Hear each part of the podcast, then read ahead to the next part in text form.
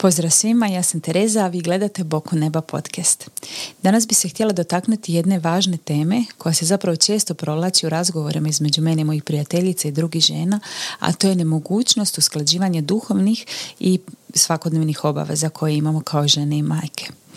Ja bih rekla da sam se ja s ovim problemom eh, borila zaista godinama, i da tek sada, e, dolaskom četvrte bebe, e, stvari polako sjedaju na svoje mjesto. Uspjela sam e, promijeniti ta neka svoja kriva uvjerenja, uspjela sam nadvladati te neke svoje slabosti i mogu reći da sada zapravo uživam napokon u zahvalnosti u svojoj ulozi i u toj mogućnosti da pomirim svoje duhovne obaveze i svoje svakodnevne obaveze. Godinama sam se borila s tim problemom i više ili češće sam ulazila u stanja nezadovoljstva i frustracije, čak i ljutnje na djecu jer su mi oni kao poremetili moje planove i zbog njih ne uspijevam izvršiti neke svoje duhovne obaveze koje sam zamislila. I Frano me znao često upozoravati na to i govoriti da je to jedan sigurno jedan faktor koji utječe na našu bračnu sreću, koji utječe na naš uh, sklad bračni, ali koji utječe i na funkcioniranje cijele obitelji. Zato jer se to moje nezadovoljstvo onda vidjelo u našem međusobnom odnosu, ali vidjelo se i u odnosu prema djeci. Znači cijela atmosfera e, doma bi bila drugačija kad bi ja prolazila kroz ta stanja. I ja sam si na ove ili one načine pokušavala u tome pomoći. Znači Znači, znala sam si govoriti pa dobro je, pa mama si troje male djece, pa normalno je da ne stigneš sve, pa normalno je da ne stigneš to sve pomirit. No, taj jedan dio u meni, bez obzira na to što bi se ja toliko uvjeravala, nije mirovao. Znači, taj načežnje iznutra, taj jedan osjećaj iznutra da bi ipak trebala više, je bio glasan, ali ja se nisam znala aktivno pozabaviti s njime, nisam znala, nisam ga znala praktično riješiti. Znala sam jedino tako da reagiram sa tim svojim stanjima frustracije i nezadovoljstva. Posljedično bi se dogodilo zapravo da u danima koji su bili stvarno prekrasni, u periodima koji su bili svaki prekrasni, bi ja osjećala taj jedan teret na sebi i kao rezultat toga kao da bi joj sva ona zahvalnost za sve ono što je dobro, za sve ono što radimo dobro, za sve ono dobro što smo postigli kao obitelj, što smo već nadvladali, gdje smo već izborili velike pobjede, kao da bi iscurila. I to mi je zapravo bilo um, možda nekakav moj najveći um, poticaj da, da radim aktivno na tome je taj nekakav osjećaj da će proći godine uh, kad sam bila kod kuće sa djecom, što je stvarno blagoslov, a da ću imati taj osjećaj da su oni prošli u tom nekom mom oblaku, tamnom oblaku i nisam željela da to bude tako. I sad s dolaskom e, četvrte bebe, prije nekih sada mjesec i pol, e, stvari su se počele aktivnije mijenjati.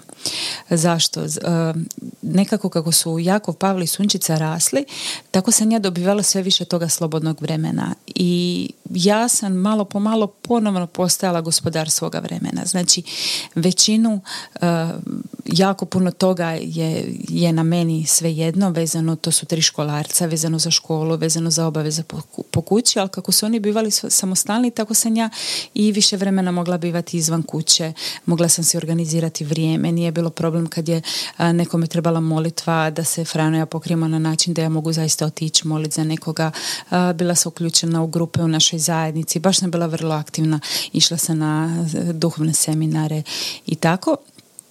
No, kad je došla beba, ja sam sad odjednom a, pored sebe imala jedno malo biće koje je potpuno ovisno o meni.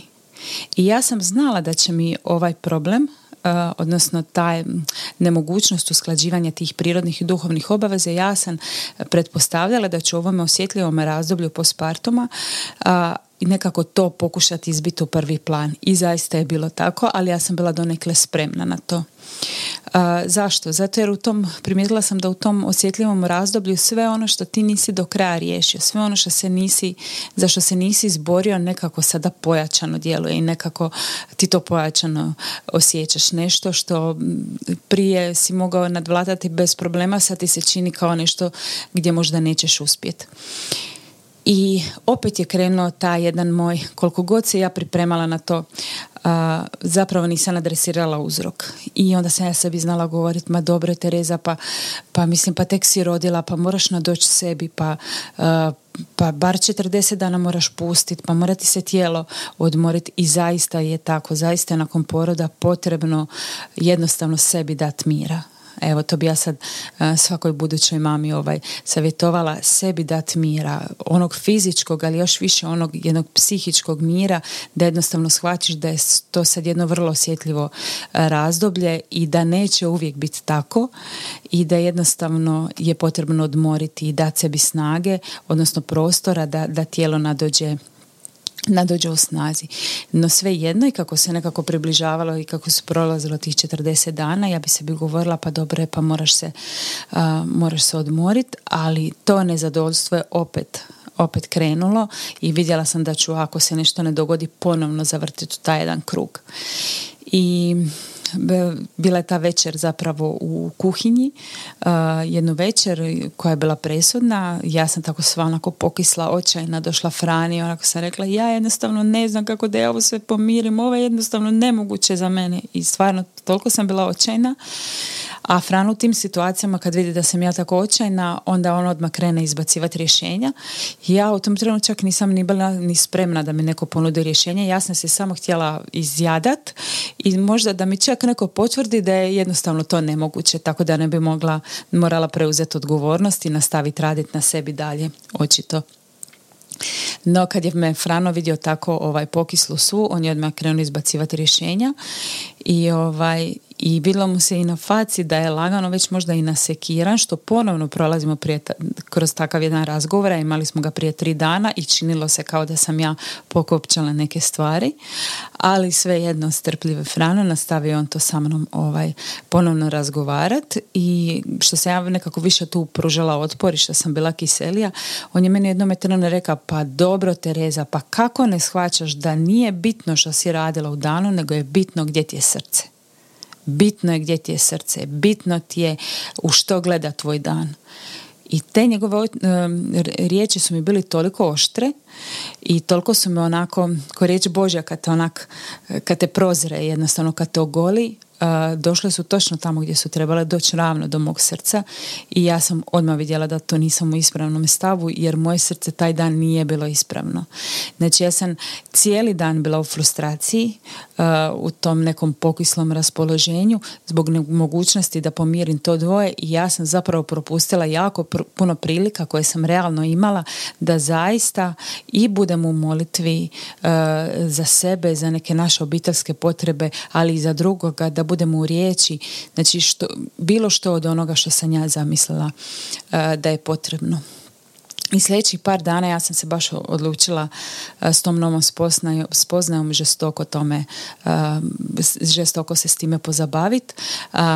Frano mi u tom jednom trenu rekao, pa evo, molim te, reci mi sad, dok pereš to suđe, o čemu ti razmišljaš? Nemoj mi samo reći da razmišljaš o tome suđu, o tome deterđentu, jer o tome ne moraš razmišljati, to valjda već radiš automatski.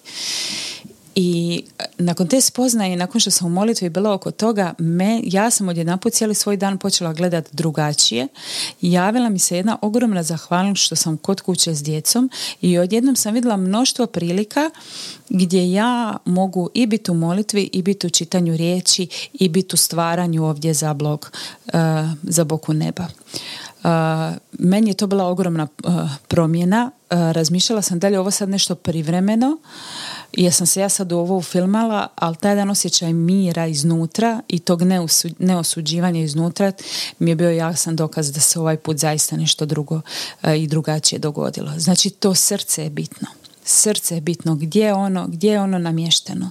Gde, da li je ono namješteno tu i da li gleda prizemno samo u moju obitelj ili onako pruža, uh, pruža sebe prema drugima, pruža sebe uh, vani, gleda kako bi ovo što smo mi sad uh, već primili i što smo uspjeli osvojiti, kako bi, kako bi to podijelilo, podijelilo sa drugima. I sad sam ja kroz cijeli taj proces vidjela zapravo te neke faktore koji utječu na to da ja ne uspijevam u danu uh, pomiriti to duhovno i prirodno. A sad ću vam reći uh, što je to. Znači kao prvo, shvatila sam da je u meni prisutan taj jedan osjećaj moje nedovoljnosti. koliko god toga radila neće biti dovoljno dobro. kad sve napravim, još uvijek ima nešto za napraviti. I razlozi tome su drugačiji. Oni mogu biti neka naša, možemo ih tražiti u nekim našim prijašnjim iskustvima, možemo ih tražiti u nekim nekakvim društvenim utjecajima, nečime što smo vidjeli na, na društvenim mrežama. možemo ih tražiti u nekim našim ranim odnosima u obitelji kad možda nismo, kad možda neka naša potreba nije bila zadovoljena. Ali u suštini taj naš osjećaj nedovoljnosti je naš znak odvojenosti od Boga. I to je nešto što bih htjela dotaknuti jednom od sljedećih podcasta, ali ovdje samo tako spomenut za početak. Znači, taj jedan osjećaj nedovoljnosti je kod mene e, sigurno boja od te moje dane, jer koliko god bi ja toga napravila, to ipak ne bi bilo dovoljno. Druga stvar je perfekcionizam, odnosno potreba, ja ne bih rekla da je on kod mene izražen da sve mora biti onako tip top, ali potreba da jako puno toga u danu mora biti namireno. Mora biti uh, namirene potrebe djece, mora biti namirene moje duhovne potrebe, mora biti namireni ljudi vani i zapravo to ne funkcionira na taj način. Ja sam shvatila da ću, želim li se ja dat vani, ja morat svjesno odustati od nekih stvari po doma. Znači neće kuća morat, moći biti uvijek uredna, znači neće uvijek biti nabava na vrijeme, neće uvijek već biti sad posložen ako ja želim stvarat, evo ako ja želim biti sada ovdje s vama i ako želim to što sam naučila podijeliti s drugima, nešto će morat čekat. Već će morat čekat, nekakva aktivnost s djecom će morat čekat, jednostavno bit će dana kad će kuća biti perfektno pospremljena, bit će dana kao recimo dana kad jednostavno nije tako i kad e, da neko sada mora ovaj, doći kod nas doma na kavu ili nešto, ja bi se morala baciti u neko brzinsko pospremanje stana, ali to nije važno. Znači, mi ćemo, ako budemo željeli e, to duhovno primijeniti što više u našem danu, mi ćemo si morat reorganizirati život do jedne mjere da mi toliko više ne težimo za tim ne, prirodnim uh, svjetovnim standardima koji su nam nametnuti izvana, nego jednostavno odlučiti što je nama bitno, što je bitno za razvoj naše obitelji, što je bitno za funkcioniranje naše obitelji, što je bitno za moj duhovni rast, što je bitno uh, da bi se ljudima vani pomoglo.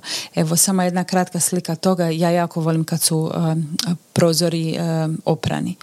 I bila je ta jedna situacija prije par godina gdje je meni Frane onako isto onako došao i kaže Tereza što ti radiš? Znači ti pereš prozore, a ja nemam čiste čarape. Znači ja sam bila jako loša u organiziranju tih prioriteta i dogodilo bi mi se da ne bi znala u danu odrediti što je bitno, što je nebitno. I onda bi se ja uhvatila pranja prozora, a na primjer su me čekale tri, maš, uh, tri mašine veša.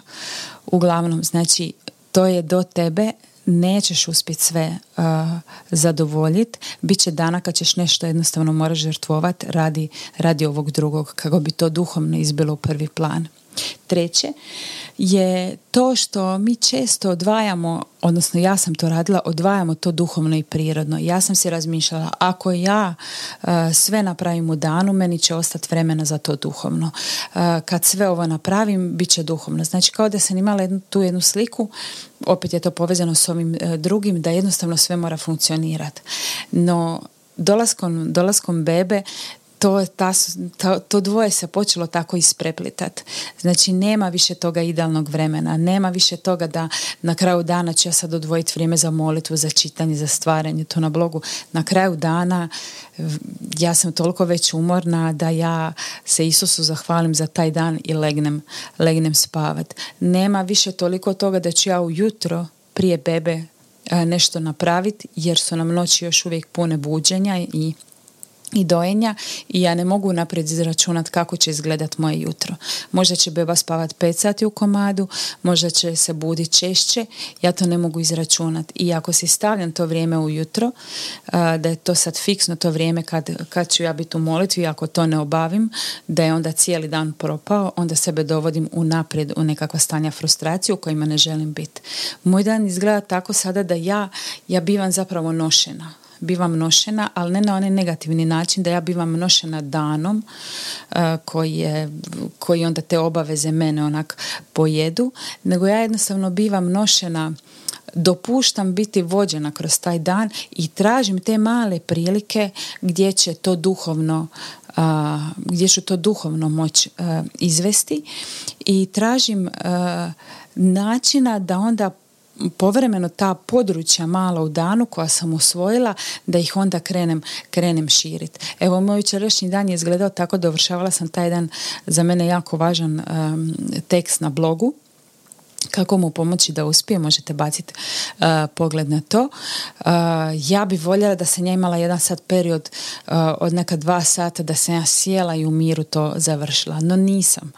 Ja sam gledala kroz cijeli dan tih nekakvih 15 minuta, 10 minuta, kad bi se Šimon malo zaigrao, kad bi ga Jakov primio za ruke, kad bi zaspao, ja bi išla odmah do kompjutera, ja bi napisala par rečenica i ja sam bila ok s time.